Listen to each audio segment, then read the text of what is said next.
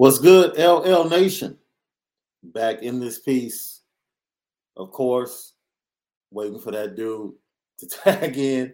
It's the Lucky Lefty podcast brought to you by Anora Whiskey, featuring Anora Whiskey. Go to AnoraWhiskey.com.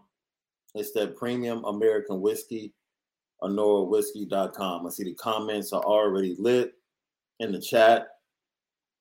Talking about Brian Kelly, signing day, Jim Harbaugh returning to Michigan, and other news. Um,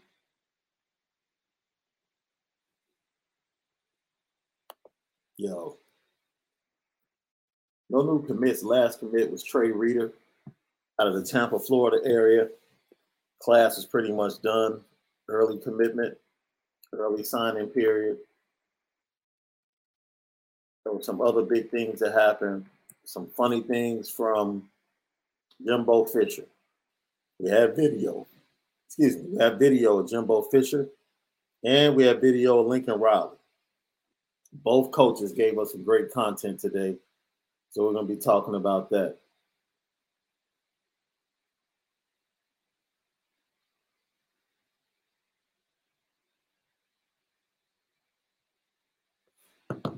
Let's see.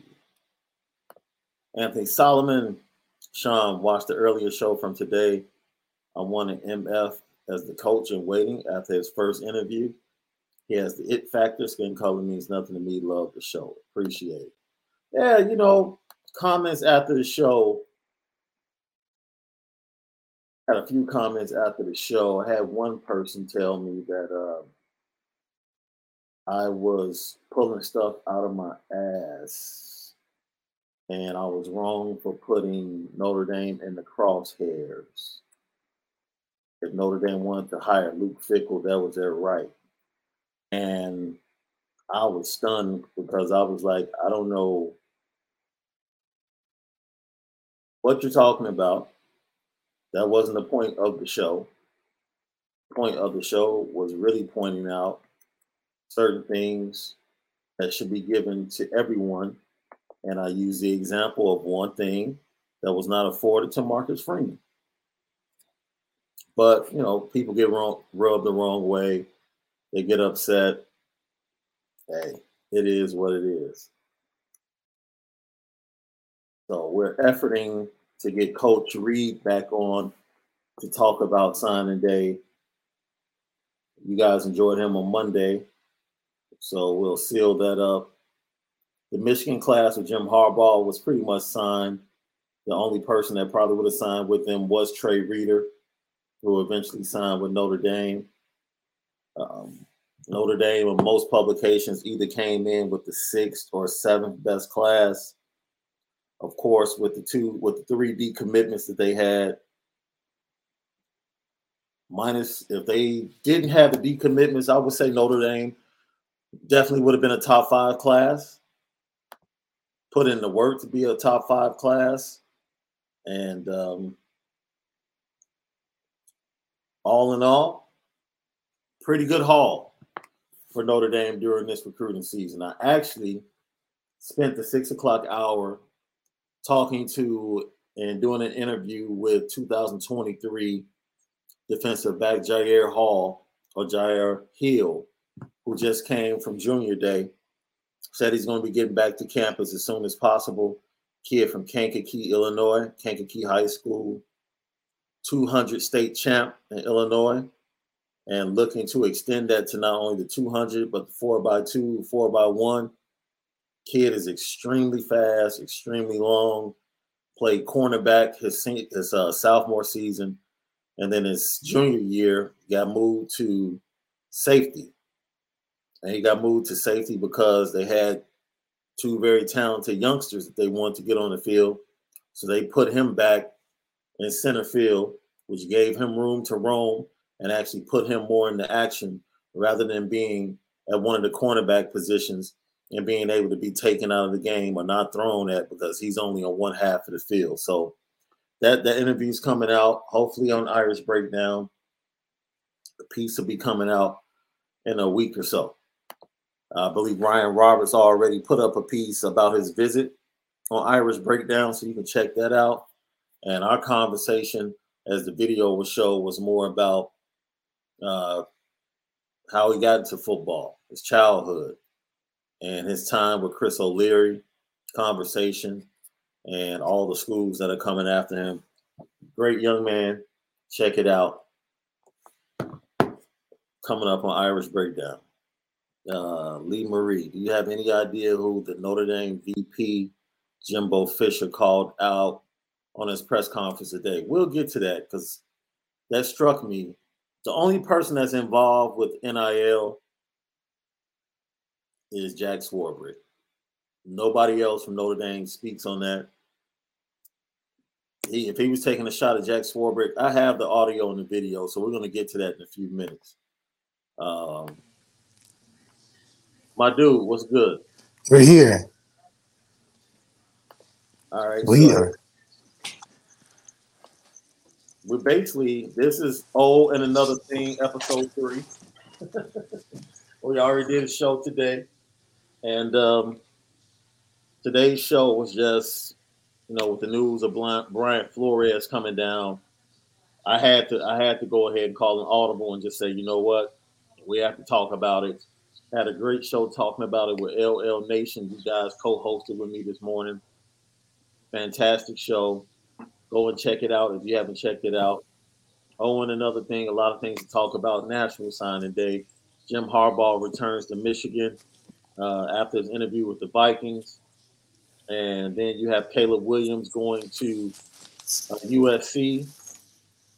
I had fun today talking to my daughter, of course. After telling her that they have a decent quarterback, I told her the offensive line was still trash, so it won't make a difference. I don't know. Caleb can change the tide. I'm not worried about that, dude. I told her we'll see you the Saturday after Thanksgiving. That's all. You ain't have to worry. Saturday after Thanksgiving, we'll be rolling up in that gold standard. It's all. I good. mean, this is single-handedly the best Notre Dame schedule that they've played in the last 20 years. This is not only that, the schedule that Tyler Buchner will be a top five quarterback in the country. We're playing four, at least four of the top 10 quarterbacks in the draft next year. And we're playing the top at least three in the in that same schedule. So Tyler Buchner, I mean, this is the one that quarterbacks of Notre Dame wish they could have as a season. I wish I could have this season because it's without a doubt he wins these games, he can be the top quarterback in the country after one season. I would venture to say two, 2024 is going to be a pretty dope schedule. Okay. That's when we begin the home and home against Texas A&M, which right now is that's that's going to be a nice home and home starting in 2024. That'll be a good one. It's not better than Ohio State, though. No, no, no, no, no. But I mean, Jimbo Fisher, NIL, it's going to be hotly contested. That's that's going to be huge. It's gonna be the highly, highly paid for game. That's for Oh, sure. for sure. And then um, USC is usually our last game. But at this point, the schedule shows that Miami of Florida will be the week after USC. Interesting. So it's very interesting. And then we have Florida State that year. So, yeah, the schedule this year is definitely uh, a little bit tougher because of the quarterbacks we face. I just wanted to point out because we're going to talk about Jimbo Fisher and his comments that they start that home and home with Texas A&M in 2024. Look, man, I, Notre Dame doesn't give a darn who they play. Notre Dame takes they they play everybody. They play everybody. I wish they still had Michigan and Michigan State on the schedule. Yeah, I mean, we're definitely not at this point in our tenure ups worried about any particular team, considering we're playing a little bit of everybody. But it just gives us more frequent flyer miles when we're beating teams across the country. And I'll say this: I think the 23 schedule is more difficult than next year. I don't know. I mean, the schedule we got is, is top notch, hands down. Let me let me tell you why. In 2023, Ohio State comes to Notre Dame Stadium in week three. USC in the second year, Lincoln Riley comes the following week or the following game. They go to Wake Forest and then come back and play Clemson. So they play in four weeks. They play Ohio State, USC, and Clemson. in 2023 early in the season. Next year we play. Next year were they spaced out? No, no, no. That's like three three of those four games are against those three teams. No, I'm talking about this this this season schedule. This year is spaced out. They got Ohio State up front. Then they play Clemson in the beginning of November, and then they end the season at USC. But my point is that would be year two of Cade Klubnik at Clemson. So Clemson more than likely would be better. CJ Stroud will probably be gone. So I don't know if Ohio State would be as good. But USC in year two would definitely be better under Lincoln Riley. Yeah, I mean the, the USC is definitely somebody to worry about because you know they're going to get the right recruits. Yeah. Uh, but defensively, knowing Lincoln Riley's history, I don't think that we should be too worried. We should be too worried. I had, Um, I had somebody on Twitter tell me Lincoln Riley got a bunch of guys in the transfer portal from Kansas State. I said, "Oh, word." That's supposed to scare me. This is killing me. This Kansas State thing. It keeps jumping up on us every time. Kansas State is so similar to a team like Iowa. They they just oh. they just got different colored jerseys. Man, look. Let's get into it. So earlier today, Jimbo Fisher held his press conference. He signed a number one class in all of college football, and he was a little upset by the comments by Nick Saban before the championship game. Lane Kiffin this week on 247 Sports, actually with Coach Carl Reed, who was on with us Monday. Coach Reed interviewed Lane Kiffin, and Lane Kiffin had some very interesting comments about NIL. And then in his press conference, Jimbo Fisher felt like it was his time to jump in the pulpit. a lot of money is being spent and just your Here's what I'm gonna say, and this is point blank. This is point blank to the because I, here, here's here's my problem. There is no thirty million dollar fund. There is no 5 million. There is no ten. th- th- This is garbage, okay? And it does. It pisses me off that people.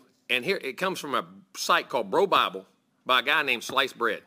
Then everybody runs with it. So it's written on the internet as gospel. How irresponsible is that?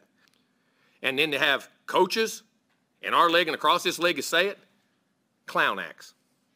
All right, irresponsible as hell. Multiple coaches in our league, and the guys griping about NIL, griping about transfer portal, using it the most and bragging about it the most. That's the ironic part. You want character? I'll trust. I'll take it with any y'all. It's a joke. It does piss me off. The other thing, when you look at, at, at vice president, I get another one. Vice president of Notre Dame. Supposed to be a reputable university, right? That's a heck of a person leading a reputable university. I'd be real proud if I hired that guy. Read it off sliced bread. It's funny when Nick Saban said his- quarterback got an eight hundred thousand dollar deal. It was wonderful. Now it ain't wonderful no more, huh? But ours, ours, we ain't got that. Ours are on record. What comes up? We ain't doing all them big deals. Ain't none on our place we know of. That's funny when you do it. Hip, the hypocrisy is a joke. It's an absolute joke, and it's insulting to, uh, to our staff, how hard we work, to how we do things, and it's insulting to Texas A&M because there ain't a better place to go to school and play ball. If you don't like it, we're coming on. Get used to it. All right, we ain't going nowhere. It, it, it's it's an absolute joke. The people who put the hard work in and do it. It's irresponsible, but it's funny when they get it, it's all okay. Ball games are changing, man. And it ain't because of NIL and what goes on. It's pretty irresponsible of all of them. They're clowns. We'll Go next. If next. they got a problem with it, come see me. I ain't a hard guy to find.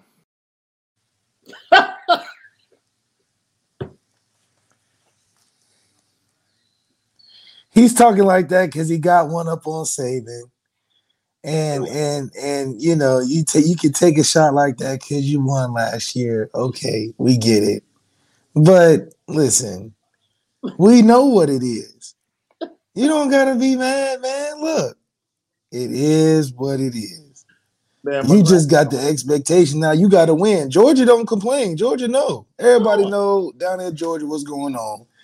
Kirby Smart ain't up there talking about it because he know the expectation is we know what's happening, but you got to get a championship, and that's what he did. Now Jimbo's position is in the same position, but that when that seat get hot, now he want to talk about people complaining and and getting these excuses because he's trying to set the excuses up. He know that he he got them players off of look. Then you throwing shots at no who is sliced bread? The sliced bread thing. He was just hypothetically putting the name of a blog out there, man, trying to be funny. He's talking about Jack Swarbrick, man, talking about that's supposed to be a reputable university, right? Like, man, what are you talking about right now? Yeah. What are you talking about? Because We see him down the road. We do got a problem with it. We'll see you down the road. he's hot. He's mad because they called him on it. Yeah, it's like okay, if it's not NIL and other things going, what is what's going on? You're not telling us what it is. You just saying it's not that. Because if it's not that, there's nothing that you can say that you really doing much better. What are you putting kids in space? dude. Uh, let's look at this, dude. So we bring this up, and this guy, we have to give him credit. Them Gators bad on Twitter. He he wrote it down. Jimbo, 18, number 17, went nine and four. Number 19, number four class, went eight and five. 2020, number six class, went nine and one. Number 20, 2021, the number eight class, went eight and four. This year, with the NIL, all of a sudden he's the number one class. Saban, 18, number four, went 14 and 1. 19, number one class, went 11 and 2. 20, number two class, went 13 and 0. 21, the number one class, went 13 and 2. That's two championships, by the way, during that time period. NIL, he's still the number two class. Like, dude, everything that you're saying is not affecting Nick Saban, bro. No. Nick Saban is laughing at you. He's laughing. Yeah, and he and, you know Jimbo's trying because he he got to do a good job, not making it too obvious because of the place that it is. Yeah, Texas A&M may be great, but Texas A&M ain't pulling number one classes out of nowhere. No. So- you know what? Put them on the petty train too. What the heck? Why are you talking about Bryce? Bryce Bryce's pockets Yeah, pocket watching, pocket watching. for what? Bryce Go won the Heisman, so Bryce earned it. Really, Go get you a quarterback that's worth a bid. yeah. Bryce, Bryce worth it. He won the Heisman, so they got what they paid for. Come on, man. They got what they paid for.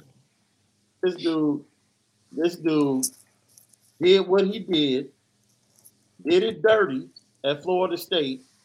It got him a national championship, and then it got him up out of there. And he left before everything fell, before the deck of cards fell. Let's just tell the truth. He's gonna do the same thing at Texas A&M. He's gonna build it up. He's gonna get a team. He might win, and then when the cards are about to fall, he's gonna bounce on Texas A&M too. So I'm not trying to hear that. All we do is clean, hard work. Shut up.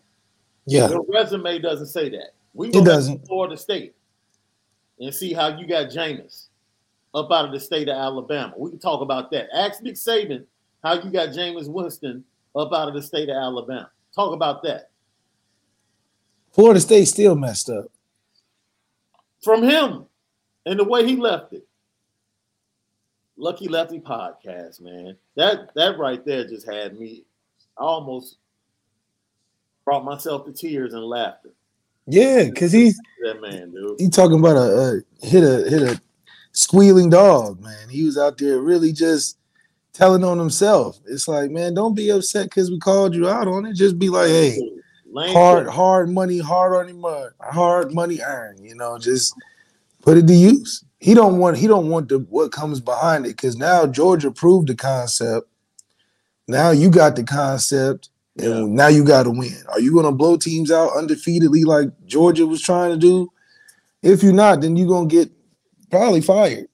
You know, they're going to be like, we paid all this money, you getting eight and four seasons. Not happening. if A and M doesn't get at least to the SEC championship game, It's a failed season. and that's their fault. They the ones alumni, you know, we know about Texas Texas alumni in general. Texas A&M is not no just country school. It's not just no agricultural school. They got some money over there, man. yeah, they got some money. They got some big, big money. It's the state of Texas. it's nothing but money in that entire state. Like, what is he talking about? We don't have no fun. That's not what we do. Man, shut up. Yeah. Texas schools have been He basically saying all the way back to SMU in the 80s. he you basically saying we got a fund, but you're not supposed to know about it.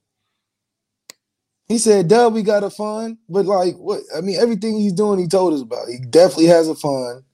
He definitely does that. He definitely is upset that Nick Saban and, and Jack Swarbrick and all them said something, and he's definitely upset that the internet is telling on him. Yes, it's gospel. The internet is gospel. And, and Jack, unless I'm mistaken, Jack Swarbrick never said anything about Texas A&M directly. Yeah, you. It, it is crazy because he's taking a shot at him. Like, yeah, I would hire that guy. And then He should. if you're gonna say my name, you get my permission, you get my position right. That's right. He Oh. said a, he said uh, assistant, right, or something like that. Yeah, vice president or something like like, man, what are you talking about? Put some respect on my name. Put some respect on my name. We gonna see him in a little bit. What's that? Twenty twenty three. We gonna see him. 2024. Archie. 2024. I think the last statement Jack Swarbrick made, he was asked about EA Sports and the NIL rules and the return of, and his his comment was, "We're in a mess right now." Like literally, that's the last thing he said. The last thing he said about NIL. Like, what are you talking about, man? What are you talking about? You just mad because Lane Kiffin laid into your tail. This is Lane Kiffin, 247 Sports. No, you know what? Not Lane Kiffin. I'm sorry. But Lane Kiffin was on 247 Sports and pretty much just put put it out there like, look, things are wrong. And something needs to be done. And Lane is doing it by Lane knows where he's at. This is what why are you taking shots at Lane? Lane knows he's at Ole Miss. Yeah, and he knows he can't recruit on the same level at Ole Miss. So yeah. he wants to go to the transfer portal. Like, why are you why are you pissing on him? Because he's doing what he needs to do. Man, This is this lame. is this is what you don't want to see, man. You don't want to see coaches being upset because of their hiring practices or their recruiting practices. I think Lane Kiffin is so transparent that NIL is probably working better for him, and I think they probably snagged some that Texas A&M wanted, and you know Jimbo Fisher when you doing it like the Rams are doing it, all money in. This is going to be interesting to see how the outcome is. Like the Rams are in position where they're at the Super Bowl where they have to win. The Bengals want to win. The Rams have to win because you got all that money tied up. Yeah. The Bengals, the cheapest organization in, in the world. They're not even going to be able to afford Joe Burrow after this game. Man, if he Like they can't afford him. Winning the Super Bowl is probably the worst thing in the world. Yeah, for the Bengals organization, You know, like, where we going? Where we gonna get Paul this money Brown- from? Paul Brown is cheap as all get out. His son even worse. Right. And you know, Joe Burrow and his agents walking up in the office like, Three hundred mil. that's where we starting. that's where we start. Yeah, don't let him win. Don't let him win and get the MVP because then he gonna have to leave Cincinnati. He probably gonna have to go somewhere like Dallas or somewhere. Well, y'all want to swap with Dak? I'll take it.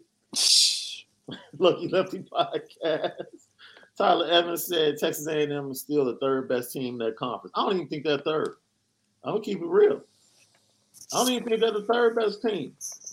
You got Georgia, you got Alabama. At this point, I would take Florida over Texas A&M. Sure, we're gonna see what Billy Napier puts together. That's my point. I'll take Billy Napier over Jimbo Fisher any day. Matter Oh, of fact, okay. matter of fact, I'll take Brian Kelly at LSU over Jimbo Fisher. Brian Kelly ain't get ain't secured a good recruit since. He needs to stop all that dancing because you're right. He did all that dancing behind my man, and my man still committed to Nick Saban. See, that's how that shows you how gangster Nick Saban is, bro. He don't care about none of that. That's why I told everybody when he made that statement about the NIL the day before the national championship game. he was sending out a warning shot, like y'all really don't, y'all really don't want me to get involved in this, man. That's why he mentioned it. He said, "You you making you saying stuff about it, but you using it the most. You getting all the guys." Right. He said, "I know." I know, I know. And it's like, okay. And he was letting the world know. I think college football needs to do something about this NIL.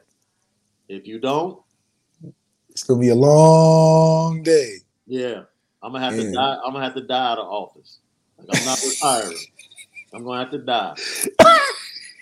Because it's gonna be too sweet. that's It's gonna be too sweet. I can't walk away from this. I'm walk away from this. We coming. Because Yeah. now he's he's snatching players from teams in the same conference.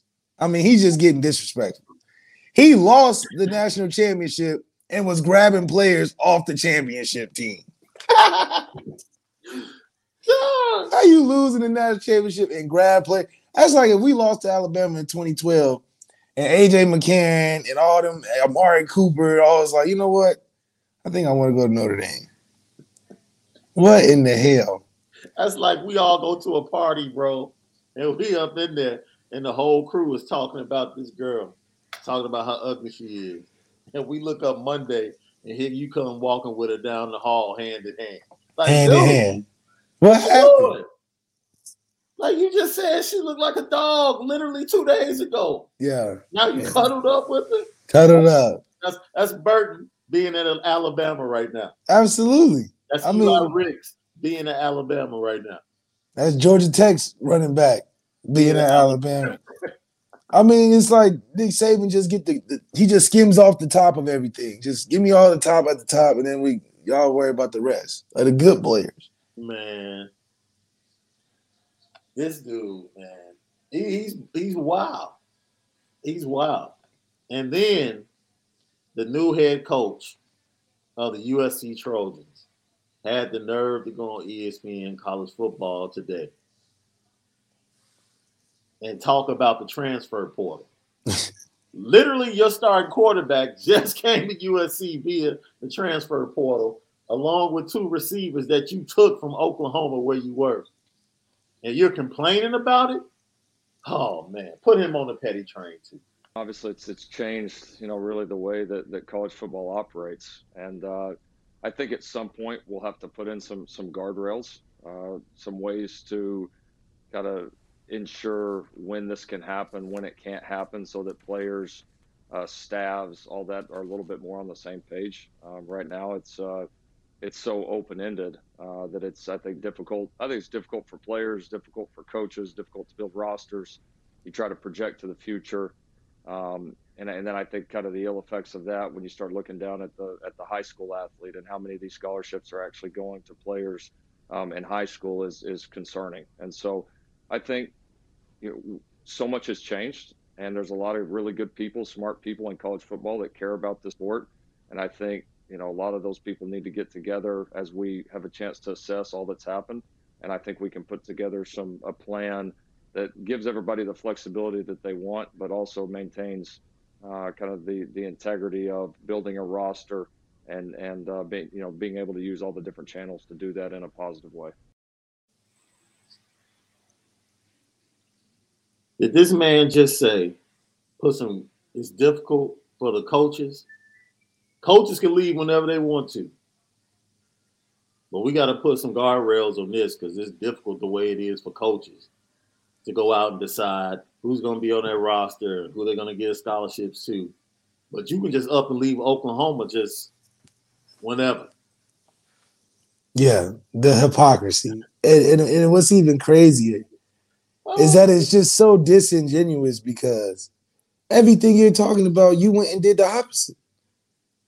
The main character on your team is a guy that is in the transfer. You didn't go to no high school and hand out no quarterback scholarship. What do you mean? You literally got your season from a transfer portal. So I don't understand where the guardrails will go in. If anything, they starting with you. Start with you. Start with you. Okay. Exhibit A. You can't take the whole school with you. coaches, administrators. My man took everything Oklahoma had to USC. Everything. You can't tell the three guys on the roster at quarterback they gotta go. You can't do that. So I don't know. I think it's a very selfish thing to say you need guardrails on a situation where one, it just started. So y'all been doing crummy stuff at the head coaching position all the time for years. We finally get a little taste of something. And it's not like everybody is going crazy. You just get a higher volume of transfers and you just openly giving money to the same people you was giving money to before. It's never been everybody. So I just think there's just a it's just a hot media take, and he's just trying to be really low key because he knows he's the biggest culprit. Him and Jimbo. Dude, today was the worst day in the history of statements made by college coaches. I feel like, man, just come out, list the name of the guys that committed, and go back to your office. All this other stuff, man. The two dudes that are doing the most had the nerve to sit up there at press conferences and complain about what they're doing. You literally just benefited from NIL. Hugely. And you literally just benefited the most from the transfer portal. But you want to sit up there like, we need to do something about this. Man, stop. Stop. Stop. And I know for a fact, I said it this morning. My text to my daughter was like, yo, didn't you tell me that you switched the class and the, the last day to switch classes was like the 25th or 26th because classes were closing? And she was like, Yeah. I was like, My man tweeted out yesterday he just started classes. What classes he start yesterday? I'm confused. How did this happen? How, yeah, What how? was made? Please tell me how this happened. You're a student there. You told me you had to make a last minute switch before the deadline. That was the 25th. Here it is. It's February 1st.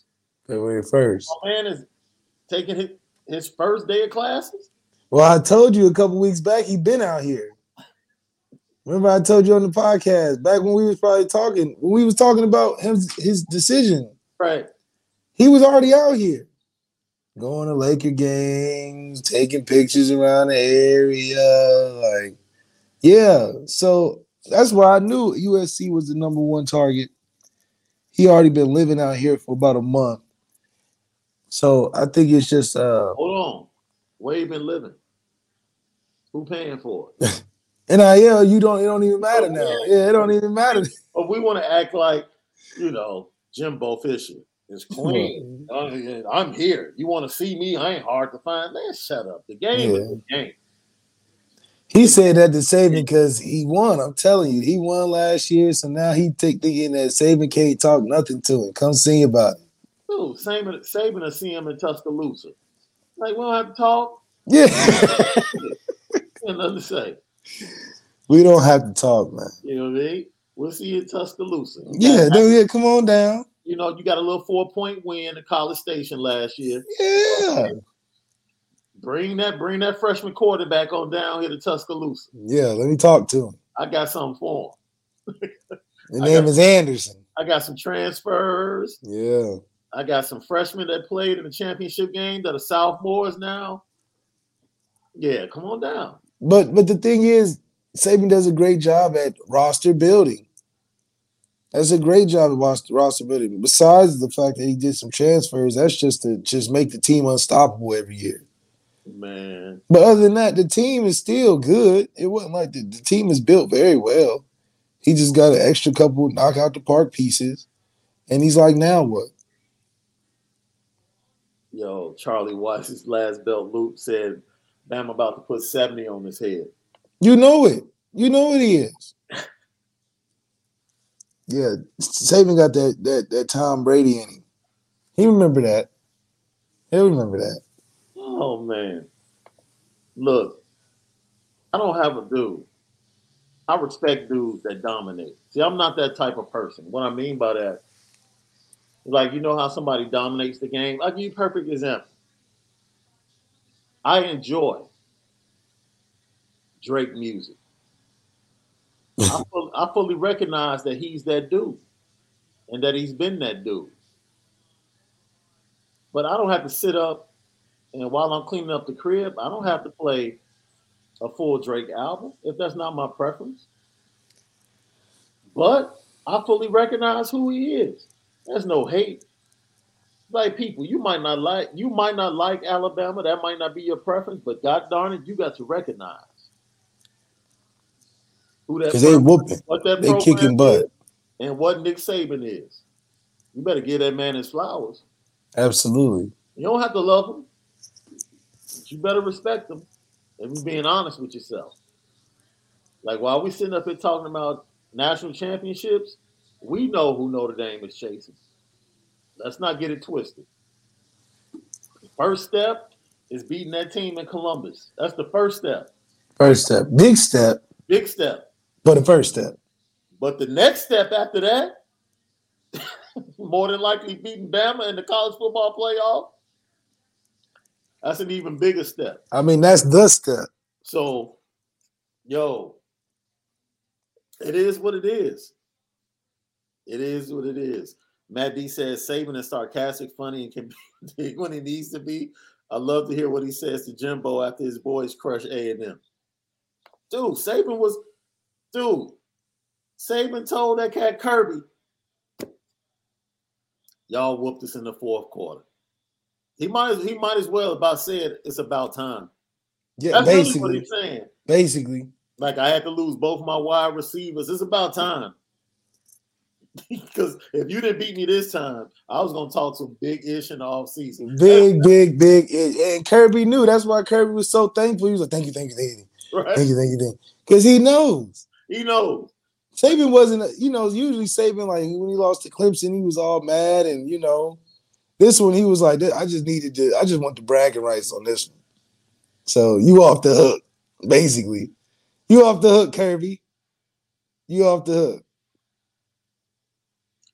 Will Chesnick said after Freeman was hired, I heard that ND has had smaller recruiting staffs than other schools. Other teams have dozens of staff go to high school games. ND will have one or two. Is Freeman working to change this? You were in the building, bro. So Yeah, I mean the recruiting office has never been a, a dominating force within the, the office of football. It's kind of just had its own like uh its own little section, like a big meeting room.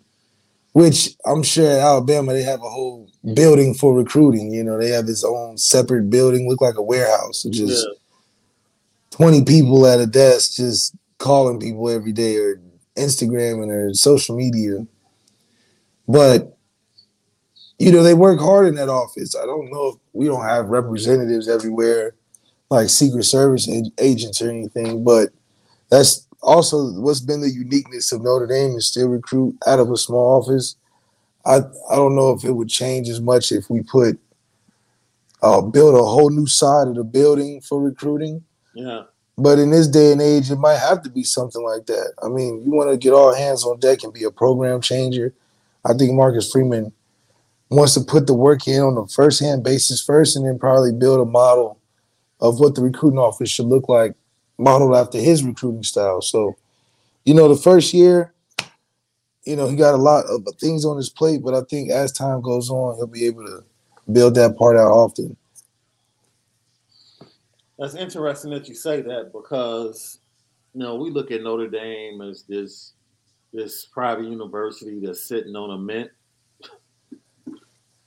as a Catholic university, and they are sitting on a mint. Like I don't want to distract from that. It's a lot of money connected to Notre Dame, a lot of money. They just don't like to spend a lot of it. No. They just don't like to spend a lot of it. So, you know, um, we'll see. We'll see. I think Marcus Freeman can be very creative, like the way he brought uh, Laurinaitis on as a consultant. You know, in a consultant capacity, he's added Watts as a consultant to Harry Hiestand and hopefully they hi- hire other consultants and other positions in that building that builds the staff that gives them a bigger network of coaches to not only be able to put in the work for preparation and practices, but also to do more in recruiting and to build a program. Yeah, I think it's just a little step that's going to be taken. It's just interesting to see uh, college football just be more active with all the different rule changes and NIL and and recruiting and, co- and head coach changes. It's a refreshing move for college football to see how reinvented the season would change from that. Will teams look even more stacked or even less stacked? Yeah. with just the craziness of how these these moves have been made. But I'm excited. I think that we're in the, the clear standing that everything we're doing is definitely going to add something different and give us a totally different look when we run out there versus Ohio State. I haven't heard a lot of Ohio State being in the transfer portal that much, but I do. For what?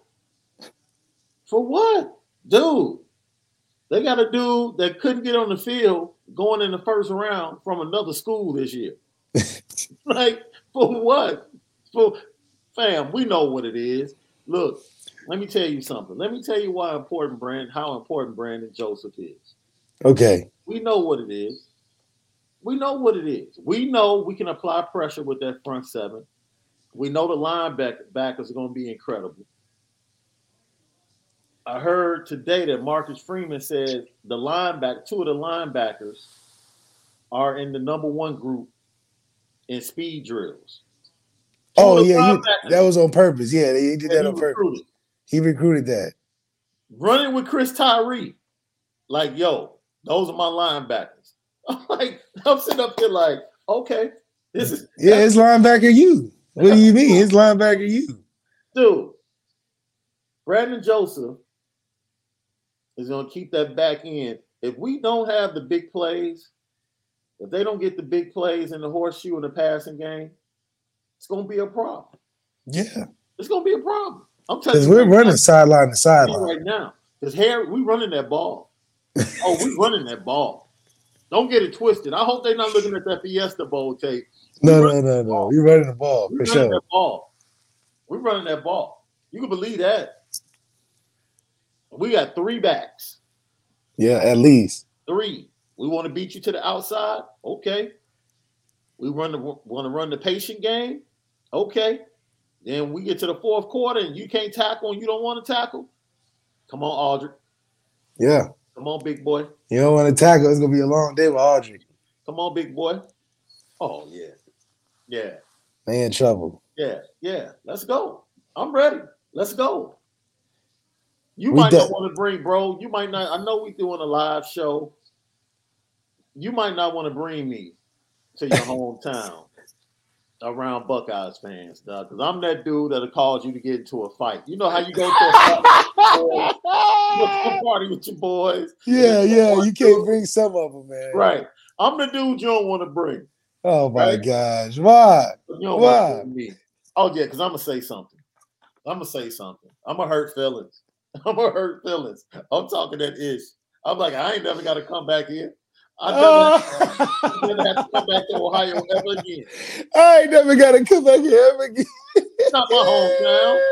I can say what I want to say. Oh yeah, we can't we can't take you can't take you there, man. Oh no. I'll say whatever. I ain't gotta come back. What do you mean? Yeah, we're going to the horseshoe. We'll be there. The livest show. That'd be Yeah, the livest show. They try to kill you here in the Columbus if you talk that. That's okay. That's okay. I'm all for it, Matt D. I'm all for it. That's right. That's right. You Look, know how we do when we go with one thing, Matt D. I will not be alone. Whatever they try to do, they're gonna have to think twice about it. That's right. That's right. I will not be alone. We here. like that. I don't try to fight. I don't do that. I don't do that. oh yeah. Oh yeah. We we going to the right place. Look, we we this is not our first hostile environment. PS said Big Mouth Sean gonna make us fight 20 bucks our fans to get to the bus. Hey man, look, it is what it is, baby. LL Nation in this piece. LL Nation. They gonna have to recognize we not coming to play no games. That's That right. so funny. Rolling D. K man. Rolling D.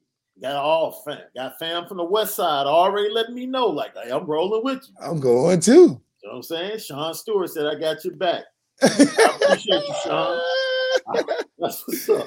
Yeah, yeah. I want all the smoke. I want all of it. And don't all let us it. win. Don't let us win. Oh, you definitely got to get me out of town quick if we win. They got to rush you out like they be rushing No. the presidents out. They go rush Don't, don't take me to any local bar after that game if we win. No. you will not be a straggler after that win because you got to get up out of there. The only thing that's going to protect those fans immediately after that game, if Notre Dame gets the dub, is the fact that I'm going to be wearing that credential. and I'm going to have to represent myself as part of the media. That's right. That's So, right. I'm gonna keep it real low key. But if it wasn't on, But when I come out of that press conference, I get the content needed. Oh, you better believe I'm walking the entire circle. I'm walking the entire perimeter of the horseshoe, searching, searching cats to talk to. searching for the smoke. Yeah, first dude I want, you know, the bald head dude with the book nut. I'm finding him. That's the first dude I'm That's the first dude you looking for. Yeah, like you might as well eat those, bro. Yeah, but what happened? Hit him with a what happened? What what what what, what? This is the shoe? We put on the shoe. We put on the shoe this time. Oh, I got Eugene Williams, Sean the type that would have some Chicago house juke music as intro to a fight. Eugene, you know how it is. See, Chicago is one of those rare cities that has basements. a lot of people down south, they don't have basements. They don't have basements. You know what I'm saying? I don't know if you guys had it in Ohio. Yeah, well, I had a basement. Okay. You know, you know how it's it's one way in, one way out the basement party, bro. That's right. That's right. Fight breaks out, Everybody fight. eh, everybody fight. Everybody. Girls getting knocked down on the dance floor, ain't nobody safe. No, oh no, no, No. no. It is what it is. All I'm telling you is I'm not waiting. I'm not doing that. From the time I land in the bus, I'm walking through Columbus Airport talking ish. I'm landing, walking off the plane, talking about the champs are here. You go see this. You go see the sea of red, man. You talking about the chance here. The champs are here. Ali Bomaye. Yeah, Sean Bomaye. Hell yeah. Oh man. So see, Wet Blanket said there's no basements in Oklahoma. Okay, DBZ, Indiana has basements. See, that's like a Midwest thing. It's a Midwest thing. I got yeah, you got to. thing. Tornadoes and stuff, you know. Yeah. Mike Nolan, thank you for the super chat. Shauna right, right about ND and their money. They don't want donors paying players. They want donors giving them those dollars. Hey, I will say this: they invested in the facilities. I think the recruits. They did a uh, poll of the 2023 recruits. I think Notre Dame's facilities came in fourth amongst recruits for best. Okay. Okay. Oregon was number one. Alabama was number two. Mm-hmm. I think Clemson. Notre Dame was four though. Mm-hmm. Notre Dame was four.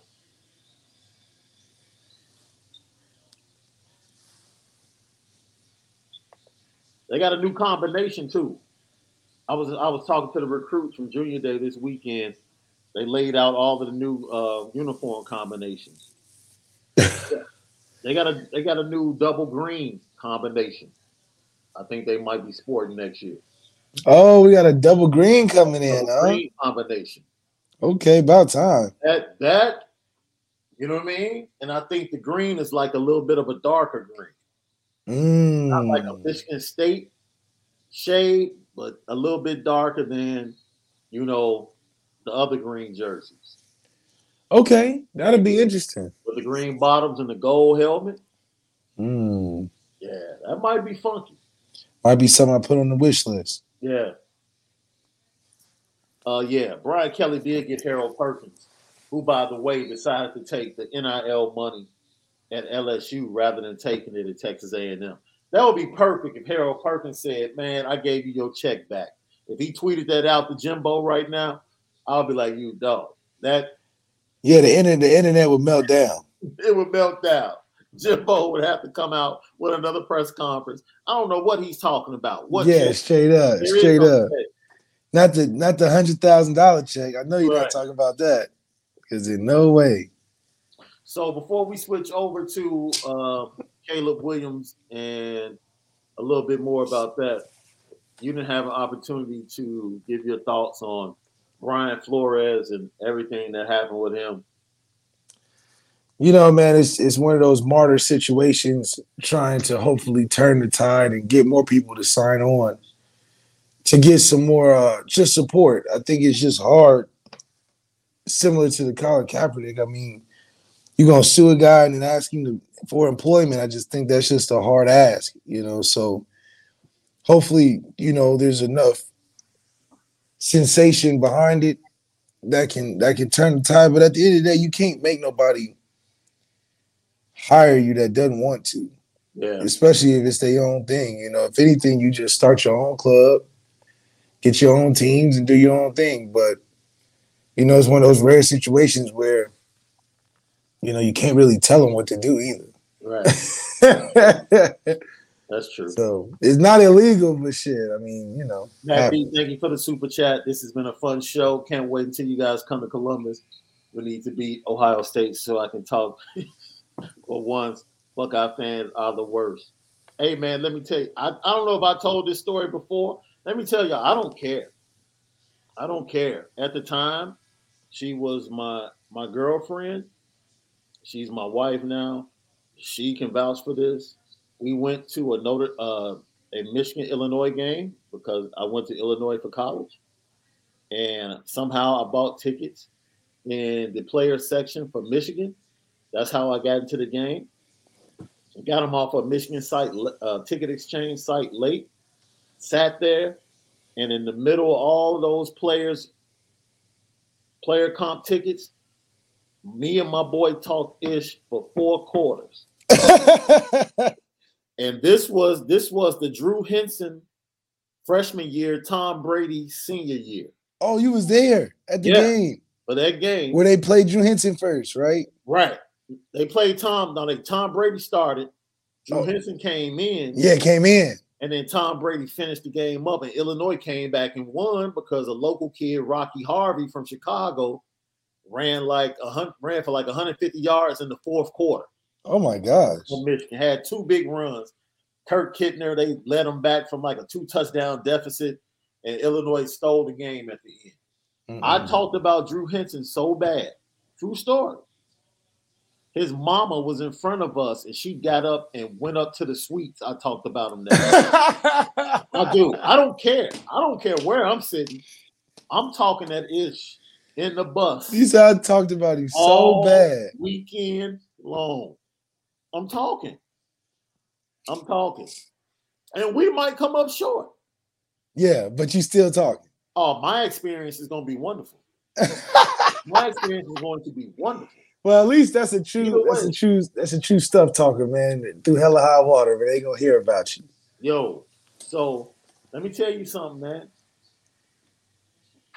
Notre Dame fans, if you coming to the bus, don't come timid. Don't come up in there timid.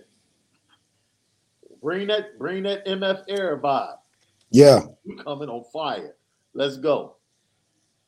So come yeah, there with excitement. Up Yeah. like you know we gonna win for sure. because we gonna need it because it's a hostile environment. You know, we going into somebody else's backyard. Uh, I have to check it out. Uh, Lilo said Hue Jackson is on pivot, keeping it real with Ryan Clark and uh, Fred Taylor and Channing Crowder. I'm gonna have to check it out. Yeah, that's a good show. They, I think they just dropped it not too long ago. Premium. Hey, bro, let me tell you something. The most damning thing about that whole Brian Flores thing is all the stuff with the Dolphins. That giant stuff with like They showing up to the meeting late or something like that. Yeah, Belichick, and then you know John Elway being drunk. John Elway's always drunk. That's He is a drunk. that's that's always been known. Yeah. This cat Stephen Ross asking this man to lose games for hundred k. Now I'm gonna keep And then and then getting mad when they won. I'm gonna keep it a buck with you, bro. If he had offered a meal per game, I might have thought about it. I might have thought about it. I think I might have thought about it too. Though. You know what I'm saying? If he said, "Man, I give you a million per game," we might. That's have been- 18 million. Oh, yeah, we might have been, dude. I would have lost. I would have lost. I would have had the record for most losses.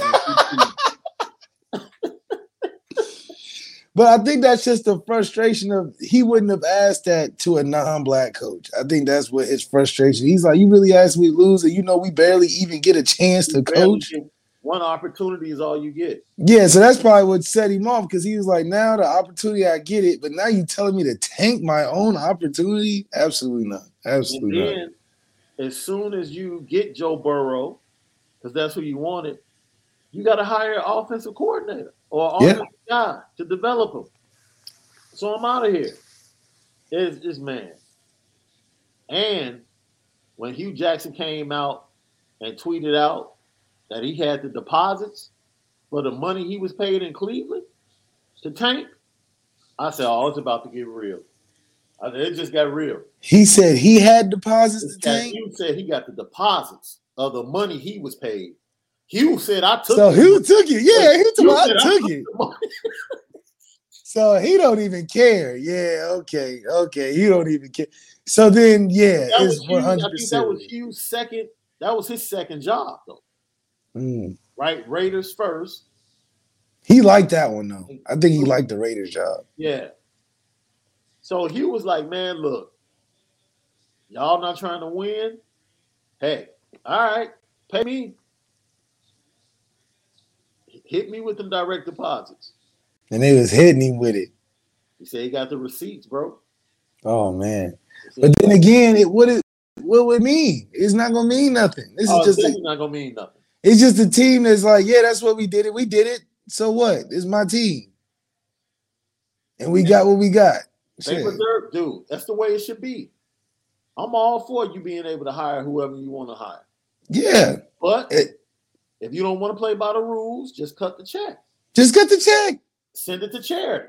And that's and that's just and that's just what it, you know, the fans know what, what tanking look like. They call for it. That's all. The fans been calling for tanking for Miami for a minute to get to it.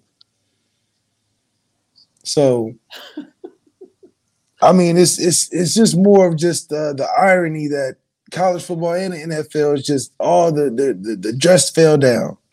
Everybody see what's under, the skirt, and the only person embarrassed is Yeah. Now this is the crazy thing, though.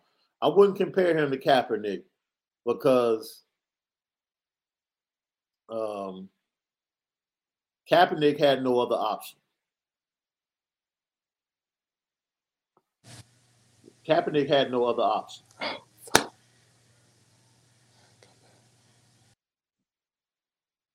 He's gonna come back in. Kaepernick had no other option. None. It was like he might not ever coach in the NFL, but I can guarantee you, even if he has to go to an HBCU, uh, Brian Flores will coach again. Oh, there's some people that's gonna look out for him. He'll definitely, definitely have a job. Let's see. Who did we miss?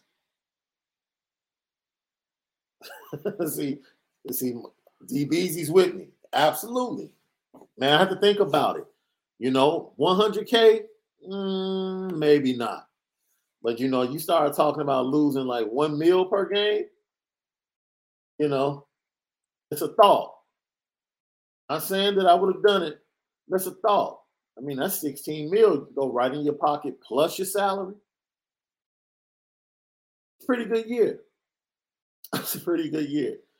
Malik's about to tag back in. I think he lost sound on his end.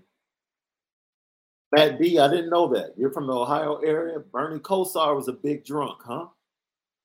wow, that must have been most of those quarterbacks from that era. Most of the quarterbacks, Bernie, Elway, um, I don't think Montana was a drunk. I know Bernie, Elway, Simms, Kelly, Coach Kelly. G. Kelly, definitely. Yeah, the quarterbacks back then used to get it in, dude.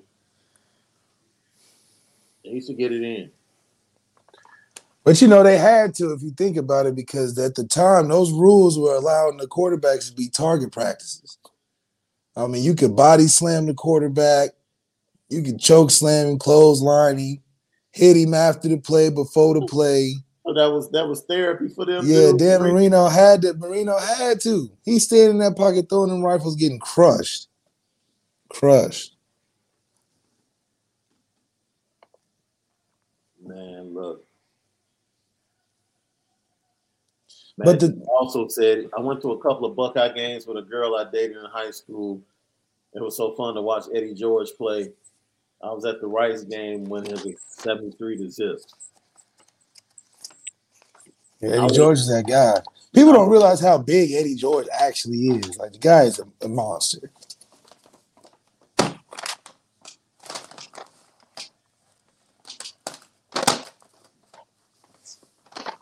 Yeah, George was a drunk. Yeah, the quarterbacks in that era, bro, you might be onto something. I'm telling you, Drank a lot. Man. Look, there's nothing. Look, getting hit now hurts. Now, just imagine with those rules, Tom Brady couldn't have survived back then. Heck, you know, Heck, you know, too frail. just too small. Just too small. So, Caleb Williams, you think this schedule next year is one of the toughest schedules that Notre Dame has had in recent history? And And I- uh, go ahead. Yeah, I 100% do. A lot of it is because of the fact that these are all the best quarterbacks in the country is really on the schedule that's slotted. You got your uh, Kedon Slovis, you got your um, Caleb Williams, you seeing uh, C.J. Stroud, and just the myriad of quarterbacks right there. It just presents an issue because now the defense will be tested, which is good for Marcus Freeman. He's going to have a great time uh, game planning for that level of quarterback play, which will propel us to be ready for playing against Alabama with a Bryce Young. So the the level of quarterback play that we'll see this season is definitely uh, at a premium than we've seen in any other season before. So you know the games are going to be that much uh, more of a, a battle and that much more of a uh, an expectation for us to be able to cross over to where we want to be because we win these games, we're going to put ourselves easily in the playoff contention, Mhm. and is and is also going to be able to provide our quarterback with a lot of opportunity to put himself in that top five quarterback in the country and, and maybe even in New York. I mean, if he beats CJ uh, Stroud, Caleb Williams, Kedon Slovis, uh, he's beating the court the rest of the quarterbacks on the schedule. I mean, there's no way he's not sitting somewhere in New York or sitting somewhere for the top quarterback of the country award. So that's a lot of pressure, but this is the pressure that Coach Marcus Freeman was expecting, Mhm. especially closing a chapter on something and opening a new one. Everybody's is anticipating uh, seeing the sparks fly, and, and I think they're going to deliver. Oh boy, boy Timmy Johns responding to what we said. I think Kaepernick did have one option, and it was a major different option. I'm just speaking my true feeling, being 100% real. He could have picked a different stage, distasteful, effective, but distasteful. I mean, you know, everybody's entitled to their decision. I look, I just don't get why he asked to go back. You know, after even doing all of that, right, wrong, or indifferent. You know, if you're gonna go out like that, just just don't be upset that they don't want to hire you back. I just think that's just so unrealistic. yeah, you know what I mean? Like, what are you doing a workout for? You already told them what they think, what you think of them. Yeah. You know, you sued them. What you mean? it's, it's disrespectful. Like the people that gathered at the Edmund Pettus Bridge expected to be beat up the head. yeah, Like, you, you knew when you lined up to walk across that bridge, you knew what was coming. Yeah. You're not about to get beat up and then asked to be friends or Yeah. like, no. Don't don't get hit in the head like, oh my God. Yeah, like what? You know, you Your ass go up there. You know what's coming. You you know exactly how these owners are going to react to you, my man. Exactly. So don't try to rile everybody else up. Like, oh my God, this is unexpected. No, it's not. No, it's not. No, it's not. And we can't do nothing to help you. You know what the deal is, and you knew that you had no other options. Or Yeah. either you just weren't smart enough to measure twice and cut once. That's what the old people tell you. Measure twice, cut once. Like you need to figure everything out before you make that move. Brian Mhm. Flores, which in my opinion was the dopest thing, before he released the lawsuit and made it public, he called Mickey Loomis and he called the ownership in Texas, at, in Houston, and informed both of them, hey, I'm just letting you know, I'm coming in for interviews, but I'm releasing this lawsuit. And this is See, but but Brian Flores is the ultimate description of what professionalism is. But at that level, professionalism at that level being black is just so off-putting to people because he's doing it the right way. And Mickey It's like they gotta respect the way he's doing it, but they like, did it, man, Mickey Loomis was like, "Yeah, still come on down to come on down to Mobile. We still want to interview." that's right. That's right. Like you keeping it a. Mickey Loomis is like, "That ain't got nothing to do with me." That's right. That's right. And it's and it's good to see that that Flores is getting just some genuineness from from organizations, from people, because it's it's it's something that I don't even know. I mean, I think we all know what it is. Just taking them to court. If anything, are you just trying to win some? I don't know what the goal is because at the end of the day, you can't tell nobody what to do with their stuff. man. No, you can't. And I think what I think going into it, uh, I think going into it, you know, yeah, you know that's it. no, he knows. And I and I just hope he doesn't embarrass himself by trying to still ask for Now, a I job will say this. I will say this: it's pie in the sky, but he said it on CBS News. He said it on ESPN on Get Up. That whole, you know, I want to change the hearts of the owners. Let me tell you something, bro. You're not changing their hearts. No. You know, and there's nothing. First of all, they make way they make way too much money, not even in the football realm. no, you don't They have like- that power. You don't not- have that yeah, power. you don't have that power, man. No, you're not changing their hearts. You're not. I don't care if they sit down. And you shouldn't want to. And you shouldn't want to because No, you want everybody to be themselves. that's right. Be authentic. If that's who you are, be that. But keep it a buck. Keep it a buck. That's all I ask. Yeah. And that's all I said earlier today, man. I'm fine with it. Hire who you want to hire. Just go ahead, cut that check for the fine, doing the proper process, and allow it to go to charity. That's it. That's it. If it's just about a process thing, then yeah, you're absolutely right. But if you're trying to go in there and tell old people what to do, man, you might as well have It's gonna be a problem. It's gonna be a problem. It's already hard telling older people what to do, but then telling older billionaires what to do. Come on, Yeah. you know better than that. You know better than that. How long before Lincoln Riley? Because that defense is still gonna be shabby. Uh, they're going to be good with Caleb. I mean, they're in the Pac-12, the land of no defense too. So I do think that I don't think Lincoln Riley will skip a beat and and and and and take a and take a dive unless he plays a team that's outside of the conference that's really good, like a Notre Dame. If they mess around getting to the playoffs, maybe but UCLA they're coming up. Dorian, uh, uh, what's his name? Dorian Reynolds Robinson. Last year, He's right? coming back. He's coming back. Oh, he's coming back. Okay. Yep, he's coming back. And then, you know, Oregon is always solid. Anthony Brown did a good job last year. I don't know if he's he's he's coming back, but Oregon always has a good team. So I think Lincoln Riley is at the best place that Lincoln Riley should be at. I don't think he should be messing around the SEC. It'll, it'll ruin his boy wonder, especially for the quarterback position. Yeah, I see them still losing three games. I mean, when you get pushed around by the likes of Oregon State, they got pushed around by Stanford last year, bro. You watched that Stanford team with me. against Notre Dame. if that's the team they average, dude, you realize Stanford averaged 70 yards rushing last year again? 70. They put up 200 on USC. Yeah, I know. So, USC got to stop being pretty, but they just got prettier with the coach that they got. man. He's not looking to no physicality. That's a non-physical football team up at USC. And you know, K Mac says, you know, he thinks it's gonna be a quick turnaround. Pac 12, it might be a quick turnaround. I can tell you what's not gonna be a quick turnaround when they face somebody like Notre Dame, Alabama. no, ain't no quick turnaround.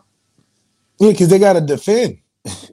Yeah, they're gonna see real fast, like, oh, oh, this isn't the Pac 12. Like that national championship game was the most physical game of the whole year, by far. I mean, dudes were banging. I don't think I would be I would love to sit and talk to a room full of both players from both teams Hmm. And just have like a real conversation just about the game. Just about the game. Just about that game was that was a special game. like, Special yeah. game. like y'all that was one of the games where it felt like they hated each other. But if you really looked at it, it's like, you know what? They just playing hard against each other, like they like at the park. Oh yeah, like like nobody was watching. Yeah, This is just a hard Saturday. The boys out there hard. just like absolutely. we we don't really. It's not about hating you, but I'm gonna let you feel all of this. This is a championship on the line. right, This is like the intensity you get like a turkey bowl with your family. right. You know, you ain't seen your cousin in he owe you twenty dollars, and he, he come around that corner with that ball. You pop I'm gonna have to pop you a little bit harder. because it wasn't like a lot of animosity. You No, they wasn't chirping after the game. of- They wasn't chirping too much. you didn't see a lot of chirping. It was just kind of like, You heard the hits. man, and they got up. It was physical tackles, and it was just they go back to the huddle. It was it was really clean. facts. But that's just the the what the level of discipline and what it takes to even be that locked in. It's a championship game, and you discipline and making plays, and you're not talking stuff, trying to show your ass because you at the championship game. I mean, that was just impressive to watch, and um, you know, I think Notre Dame we have the makeup of a team like that. Uh, we filling in some of them gaps with the players. I love to hear the linebackers are sideline to sideline in the speed group Yeah, because that will be the biggest difference we'll notice first day at a Notre Dame game is us making plays on the sideline. So somebody else asked me this earlier, and we can talk about it. Look, man, look, Jim Harbaugh going back to Michigan. If I had to put my money on where Dante Moore is going to college, it's not Michigan. I'm just gonna leave it at that. I'm not worried about Michigan. Michigan State, maybe. Now I, I might be worried. I'm definitely worried about Mel Tucker. Yeah. and that relationship that's there. Michigan, I'm not worried about Michigan No. at all. So him going back to Michigan means nothing other than he got a 50 spot waiting on him in Columbus. Easily. CJ Stroud, I think they're looking forward to that game more than they're looking forward to Notre Dame. Yeah, they're not thinking about us because we don't play them enough. It's No. just a big game off of respect. But Yeah. Michigan has got something coming for them. Yeah, yeah. Dante is not. I don't know where you're hearing this. Malik talks to him, literally talks to him. Dante Moore isn't going to Michigan. Definitely not. He's not. So you can take you can take our word. You can believe what you want to believe. I'm just telling you, he's not going to Michigan. Heck, Tommy Rees. Tommy Rees is doing his damn thing on the recruiting trail. Like we can say what we want to say. He's putting in work. He's putting in work. Has a fantastic relationship with Dante. Fantastic relationship. Fantastic relationship with Carnell Tate. Doing his thing. So It'll be interesting, man. I think uh, Tommy has a lot to be waiting for this year coming up. I think Coach Freeman has a high expectation. That's why he's kind of not saying too much just yet. But I feel like he'll address it if it needs to be addressed. But you know, that offensive side of football is the biggest question, at least going into the spring. Because right now, I feel like I know what the defense is going to bring. Oh, they they the defense is telling you what they're bringing. Mm-hmm. They're telling you like, oh, we're winning national championships. That's right. You know, like Howard said, he said eventually the offense will catch up around the springtime. After Yeah. ball. Well, it's really that's we got to see what what we working with. That's true. Hey, you know what though? I'll say this. Um, I pointed this out earlier today. If Jack Coan had any scrambling ability, the Fiesta Bowl would have been totally different. Yeah, one hundred percent. Because Once it was all Oklahoma State adjusted, they if they went man to man, there was plenty of opportunities to run for first downs. Plenty. Jack Coan couldn't he couldn't do anything. just a limited option, man. Yeah. So Jack Coan is one of those quarterbacks that needs everything to go right on a play Yeah. for him to be successful. And and that's hard. and that's and that's what Tommy likes, you know, because he's not going to get outside of that parameter of what Tommy sees the drive as, because Tommy can't account for the yards that Tyler Buchner may get on a broken play. Mhm. So then that changes what you're calling. It could throw off the rhythm because you know sometimes you script certain drives, you want to see certain things, you want to set up certain stuff, certain stuff. But with a guy that's off script like Tyler is, it's hard to put together drives. I mean, it just makes the quarterback the quarterback job tough. Quarterback, it makes Tommy's job tougher. You know, it definitely makes Tommy's job tougher, which is why I think they value Jack Coan's arm over what Tyler Buchner could bring skill wise. Because if you, like you said, Oklahoma State was begging Jack Coan to run. There was times in the game where there was nobody in front of Jack Coan, and he's patting the ball to try to look downfield. You know, so Yeah. I think it's interesting to see that that's what they valued enough to say, all right, I know at least Tyler's going to run some, throw some. They went straight throw. Yeah. So I'm that makes me more concerned about Tyler's throwing ability, but he's got a whole year to prove us wrong. Thank you for the super chat, Jeffrey. Love what you two do. We appreciate you. Thanks for tapping in with us. Thanks for yeah, definitely thanks. Yeah. Let's see, we got another super chat from my boy Mac 2011 GT. Missed the show earlier, but now that you bring it up again about Coan and running ability, we have a guy at quarterback that can run. Still don't understand why he didn't see the damn field. Yes, it is concerning because you got a guy that's highly rated. Everybody says good things about him. And in a game where we really could have used his skill set, he didn't even get a play. Yeah. Over a guy that everybody knows that the guy that played is not more talented than the guy that was sitting on the bench. So it's just an interesting uh, wonder why, number one. And two, you know, it makes you a little nervous for the chemistry between Tommy and and Tyler going into next season. Yeah, I agree with that. And the good thing is Tyler and Drew can both scramble and use their legs. Uh, Here we go. well, this is big time college football, man. You talking about? Look, just because you hey can man, move around, don't mean you look, can run. gonna- I don't care who they name as starting quarterback. I'm still talking ish in the bus. I'm gonna talk the same. I do. I don't care if they name Steve Angeli the starting quarterback. I care. I'm talking. I'm talking. I wouldn't talk. I wouldn't talk. I'd be like, you know what? I'm talking. That's okay because that's the type of spirit we need in the MF era. It don't matter who we playing, we talking no matter what. talking. Might as well. Come on, man. Sometimes you gotta talk. You got man. You gotta sell wolf tickets. Yeah. Blow it up a little bit. Sell wolf tickets. It's like somebody walk up on you like, "Who is this? Who are you?" Who are you? Yeah. Get them wondering. about to punk me. That's right. You know what I'm saying? I might understand. Like they said, you surround it, hit the first one and run. That's right. As long as you get one shot in, you good because they gotta they gotta do something. Yep. I'm up Using using feet, man. That's it. Yeah. So that's cool. I'm sure I'll be surrounded by a hundred thousand. That's cool. Still talking to this. That's crazy. Yeah. Look.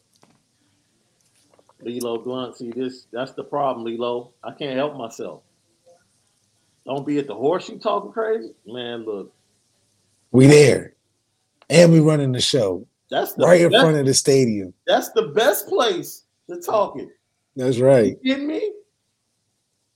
Come on, man. Are you kidding? That's the best. Can you imagine the fourth quarter? Don't let it be tight. Don't let us be hanging on. Even worse than that. Forget tight. Don't let it get to the fourth quarter and Notre Dame's like up 10. Ugh. Oh, I'm oh, It's getting Yo. ugly. It's gonna get Oh. ugly.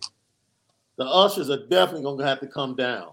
Because this is gonna be some upset Buckeye fans. Like, Oh, for sure. you need to come get dude before we get him. Like, no, I dare you to get Get me. get me. Because we getting y'all on the field. Yep, somebody gonna catch it. Go ahead and get me. Somebody's gonna catch it. I might not get all five of y'all, but somebody, least, yeah, somebody go catch one. at least two is gonna catch it. Super chat. Thank you, Jim Linton, for the super chat. We appreciate you. Man, we're just having fun. Uh, Timmy John said, "Man, that brings a flashback. I had to run for my life back to my vehicle at the oh, dude, gonna kill me. Gonna kill me. I know that for sure. If they got a hold of me. Hey, I'm glad you made it back to me. I'm glad. oh man, he had to get up out of there, man. That Colts game. It was probably around when Peyton was there. You know, them Colts fans was Probably crazy was. over Peyton. Probably was. Uh, Matt D says, "Yeah, if we're up ten, it's gonna get ugly in there. That's the best time to strike. That's the best time to strike. Best time to strike. Yeah. I know if I was an Oregon fan, I would have gotten the fight up there at uh, Ohio State. Oh, earlier this year, Yeah, yeah, yeah, yeah. Oregon was up like twenty in the second half. Oh man, yeah. Oh bad. That's the best, bro. You don't let opportunities by like that go by. Once in a lifetime opportunity to talk trash at the shoe. I'm talking about. I'm talking about Jim Knowles. I'm talking Yeah. about Ryan Day. I'm Yeah, talking about Travion. I'm talking all about of it. dude. I'm trying to talk to uh Baby Harrison. Mm-hmm. Like, man, your father got any more uh, guns? I'm I'm everything. I'm bringing up everything. you looking up info on players. You looking up info on the coach. I'm coming with all the jokes. Crazy. all the jokes. Let's see. Before we get out of here. Matt, don't tell me you're scared, man. Yeah, Matt. If he's Yeah. scared, go to church. Yeah, don't be scared. Come on, man. We here. I got you. We the fighting Irish, not the scared Irish.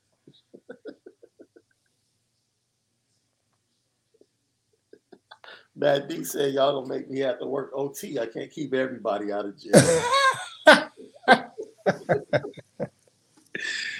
That's okay. It'll be good sitting on a dove in jail. Though. Anthony Solomon said, Can you imagine, Sean, if ND is up 20 in the fourth quarter? Anthony, let me tell you something, bro. I'm storming the field. we up 20? Oh my God. Yeah, we winning the championship. I'm storming the field. Bro, if Notre Dame was up 20 in the shoe late, my comments won't even be about Notre Dame. All of my comments are gonna be about how trash How trash Ohio State. is. That's it. That's y'all it. Trash. That is it. Y'all garbage. Michigan gonna spank y'all again. Y'all might even get got by Wisconsin and Mertz because you know Mertz. Western might get y'all. I'm letting it ride.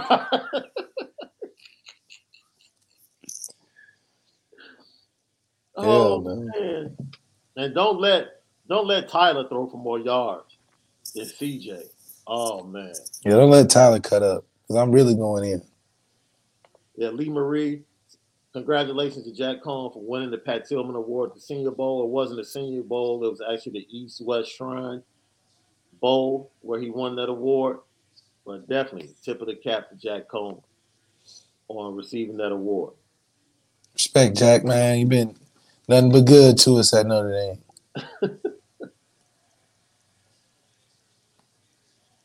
Yo, so we'll see you guys tomorrow morning, 9 a.m. Uh, yeah, be here. recap. This is, bro, this used to be the most exciting day years ago, man, for a long time. 1st Mhm. Wednesday in February. Now, It's whatever. yeah, early signing period changed everything. hmm Oh, well. Well, at least we get to see Mel Tucker whoop on Jim Harbaugh again. That's right. Mel Tucker take over the Big Ten. That's what I want to see. We actually need Mel to have a suspect season next year, though. That's what we need. I don't think it's gonna happen. Let's see, because Kenneth Walker went to the NFL, right? He should have. Yeah, they gotta get a marquee player back there. I did see the mock draft. They have Cal has moved up to number three. Going where? Number three in the draft to the um who has the third pick? I want to say Houston.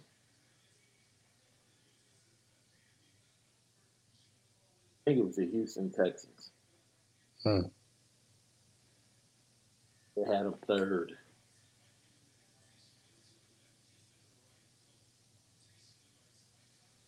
Yes, the Houston Texans at Texans at three. Wouldn't be bad.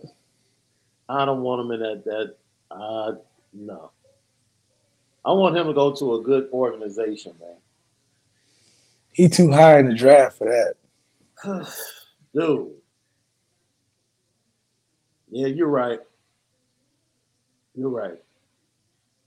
Oh well. Oh well.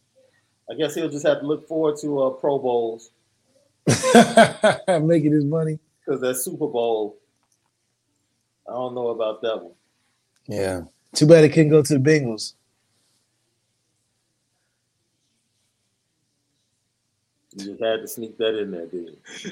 Hey, the Bengals at the back of the line this year, baby. Man, Lucky Lefty Podcast is always brought to you by Nora Whiskey at NoraWhiskey.com. It's that premium American whiskey at NoraWhiskey.com. Thank you for another episode of O and another thing from my man Malik Zaire at Overtime Malik. I'm Sean Davis at SD2 Mics. Go get some rest. We'll see you in the morning. See it different.